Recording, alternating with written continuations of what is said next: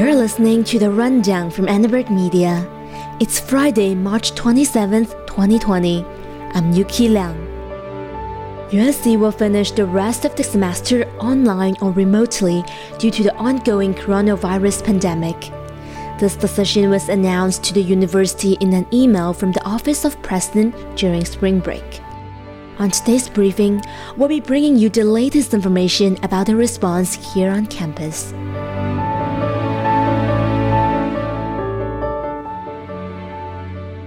In the midst of the coronavirus pandemic, USC is adjusting its grading policy and postponing its in person commencement for the class of 2020. Leora Goldsmith tells us more. USC announced over spring break that students will have the option to take all classes for either a letter grade or pass no pass. This decision was made in order to help alleviate stress during the COVID 19 outbreak. The classes will still count toward every major, minor, and university graduation requirement, but the pass no pass option will not affect GPA. Undergraduate students have until April 24th to change their grading preference, but graduate students should contact their department to determine the availability of this option. The university will also extend the course withdrawal deadline to May 1st with current citywide restrictions encouraging people to stay home, and as students continue to take classes from remote locations, the university also announced plans to postpone this year's commencement ceremony. The university will hold a virtual conferring of diplomas in May, and degrees will be mailed to graduating students. USC said it plans to hold an in person and on campus celebration once large group events become safe and permitted. For Annenberg Media, I'm Leora Goldsmith. For more information on commencement, visit commencement.usc.edu. If you have any additional questions, you can send an email to acevents at usc.edu.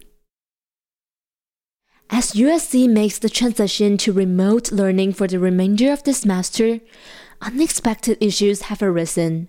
One of these is the threat of Zoom bombings, which have already taken place in at least two USC classes. Here's Sophia James with the story. USC lectures were interrupted this week by an unidentified Zoom bomber.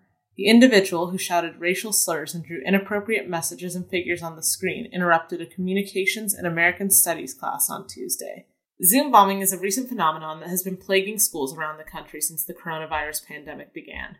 It's where trolls disrupt meetings and calls happening on Zoom, often broadcasting vulgar or profane messages through Zoom's screen sharing features.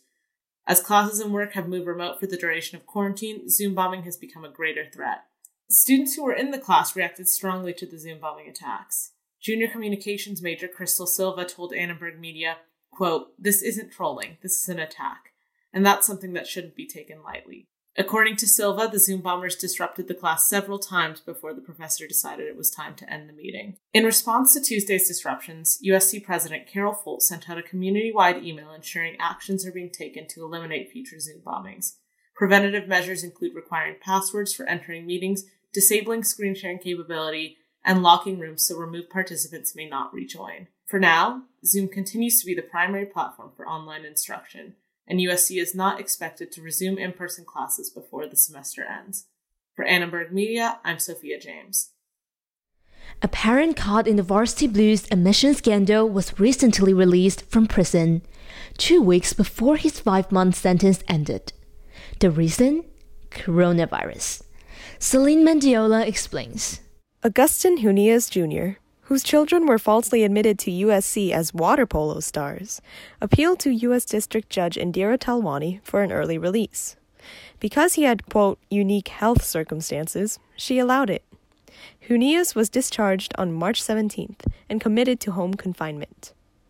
The motion for Huneeus's release was sealed to protect sensitive information about his health, so there are no additional details about the circumstances around his early release. The judge has not yet allowed any other early releases. Devin Sloane, another imprisoned varsity blues parent, also appealed to be released before his term ends in April, but he was denied. According to the Bureau of Prisons, at least three inmates detained across the country have tested positive for COVID 19. The pandemic, however, has little effect on the larger college admission scandal in general. Defendants who have pleaded not guilty can post bond and remain out of custody until trial. The trial of Lori Loughlin and Mossimo Giannulli, along with six other parents, is still scheduled for October 5th.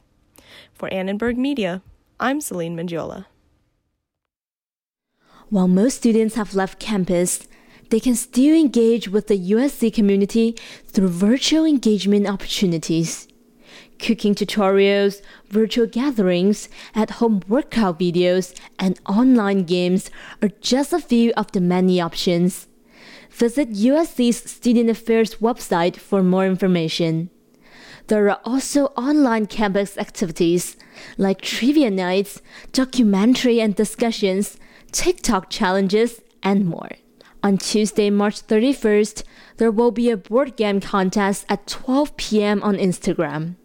On Wednesday, April 1st, there's going to be a drawing class at 6:30 p.m. You can follow USC campus activities on social media to learn how you can join. So while there is still plenty of uncertainty around the future, with all these virtual engagement opportunities, you can continue to fight on virtually.